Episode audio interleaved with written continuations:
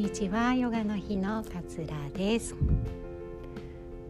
えー、皆さんいかがお過ごしでしょうか、えー、今日は以前にもこの子でお話ししたかもしれないんですけれども、まあ、私がこうモットーとしている言葉というかヨガの教えで、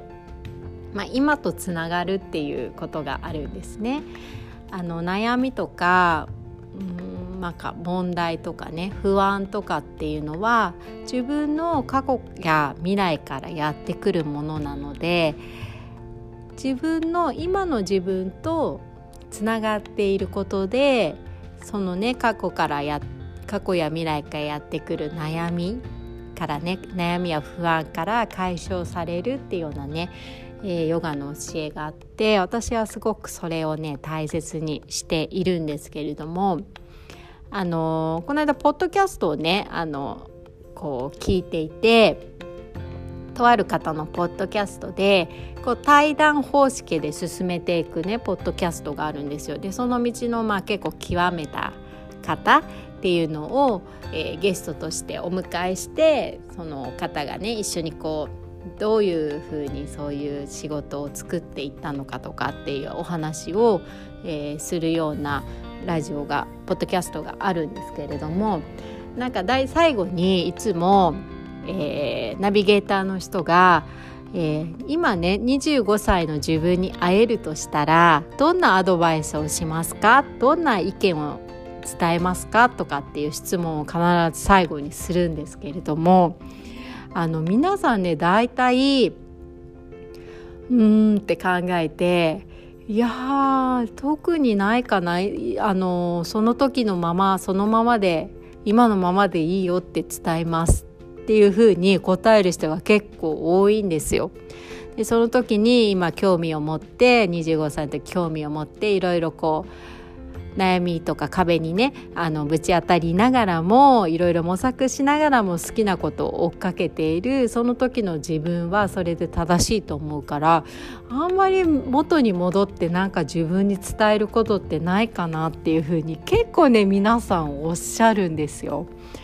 で昔の私だったら25歳の自分に言うんだったらなんかもっとちゃんと運動しなさいよとか 食生活整えなさいよとかなんかちゃんと勉強しなさいよとかなんか親を大切にしなさいよとかなんかもういろいろ言っちゃいそうな 気がするんですけれども結構こうその道を極めた方の話を聞くといや特にその時のままで良かったと思いますみたいな風にねおっしゃる方が多くてああなるほどなとかっていう風に最近ね思ったりもしたんですね。でというのは、まあ、私がさっき言ったみたいに25歳の自分に戻ったらなんかちゃんと勉強しなさいよとか食生活食生活をちゃんとやらないと筋肉落ちるわよとかね 言いたくなっちゃうかもしれないんだけれども今ねあのやってることがやっぱり意味があるじゃないですか。今ね例えば私はすごくこう40過ぎてあの、まあ、40過ぎて35過ぎぐらいからねこうずっとこう睡眠薬で頼ってきてたものを断とうと思って、まあ、転職転職をしたりとかね妊活をしたりとかってするんですけれどもそういうふうになったのってやっぱり過去にね何もしてこなかったとかっていうことがあってその年齢の時に気づかされたこと。で今40超えてねすごく体が調子が良くて整ってるしある程度知識も得て人にお伝えできるシェアできるような知識も得られたことってその昔のねちゃんとそういうふうにやらなかったからこそ睡眠障害に陥ってしまってストレスで睡眠薬を飲まないと眠れなくなった自分がいてでもその時やっぱりそういうふうになったからこそ今しっかり勉強して睡眠ってこんな大切なんだってことをちゃんと腹に落ちて理解してさらにえー、他に困っている方にお伝えすることができるっていうのは過去の自分がダメだったんじゃなくて過去そういうふうに経験をした私がいてさらにこう強くなってそういうふうに思えるようになったっていうことがあるので過去に何でああいうふうにやんなかったんだろうとかっていうのはやっぱり意味がないんですよね過去に戻れないし。って考えるとやっぱりきちんとね今の自分とつながって今の自分がどうしたいのかっていうところをフォーカスしていくことがすごく大切なんだなっていうふうに思ってるんです。で未来を意識しないっていうのは、まあ、夢を見るこういうふうになりたいなとかって思うことはすごい大切だと思うんですけれども例えば私って40過ぎてインストラクターになってどんどんこれからやっぱ体力ってねこうどうしたって落ちていくじゃないですか。で未来を考えると例えば50歳とか過ぎてもインストラクターとして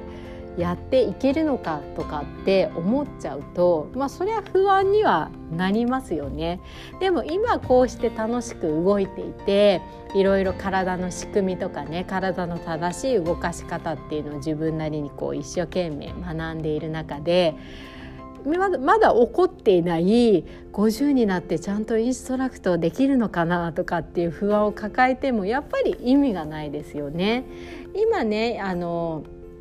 これから起きるね将来に備えてなんかやるってことはすごく大切だと思うんですけれども今こういうふうに体の正しい動き方とかっていうのを自分でしっかり学んで同じように困ってる人にそれをこう伝えていきたいシェアしていきたいっていう思いを大切にしていけばそれを積み重ねていければ50代 50, 50歳過ぎたらね過ぎたなりに今までみたいにたくさんは動けないかもしれないけれども繊細な言葉でねそれを伝えていけたりとか見本を見せなくても言葉だけで伝えていけるような、えー、知識を身につけられたりするかもしれないんですね。それはもちろんすごく今のやる努力が必要だとは思うんですけれどもだから未来にもやっぱいけないし未来見ても意味ないじゃないですか。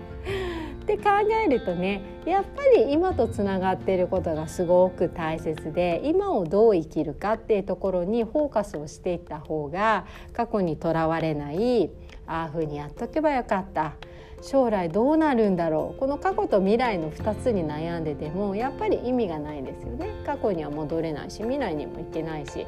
だってこのコロナだって こんなことになるなんて誰も予想してなかったですよね前に昔に。って考えるとやっぱりね想定しないことっていうのも起こってくるのでそれに向けて不安に思ってしまって今をおろそかにしてしまうっていうのはすごくやっぱり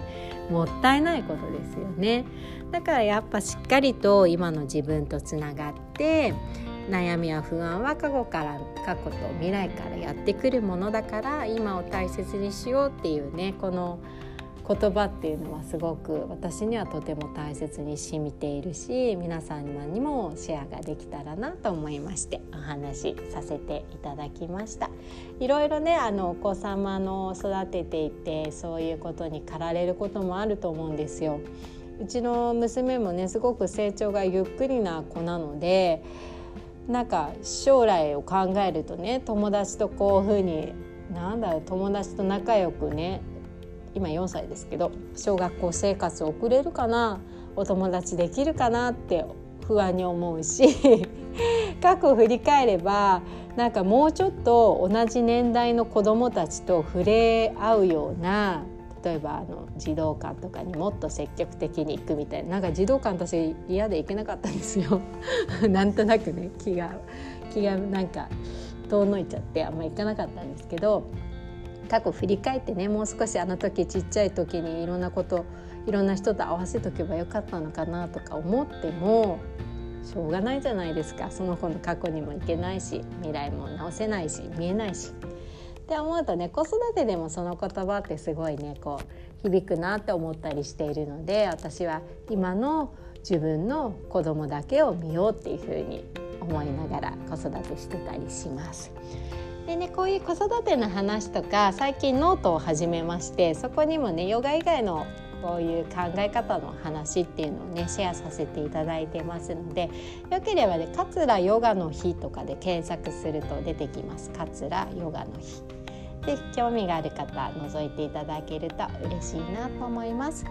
今日はこの辺にしたいと思います。どうもありがとうございました。また聞いてください。さようなら。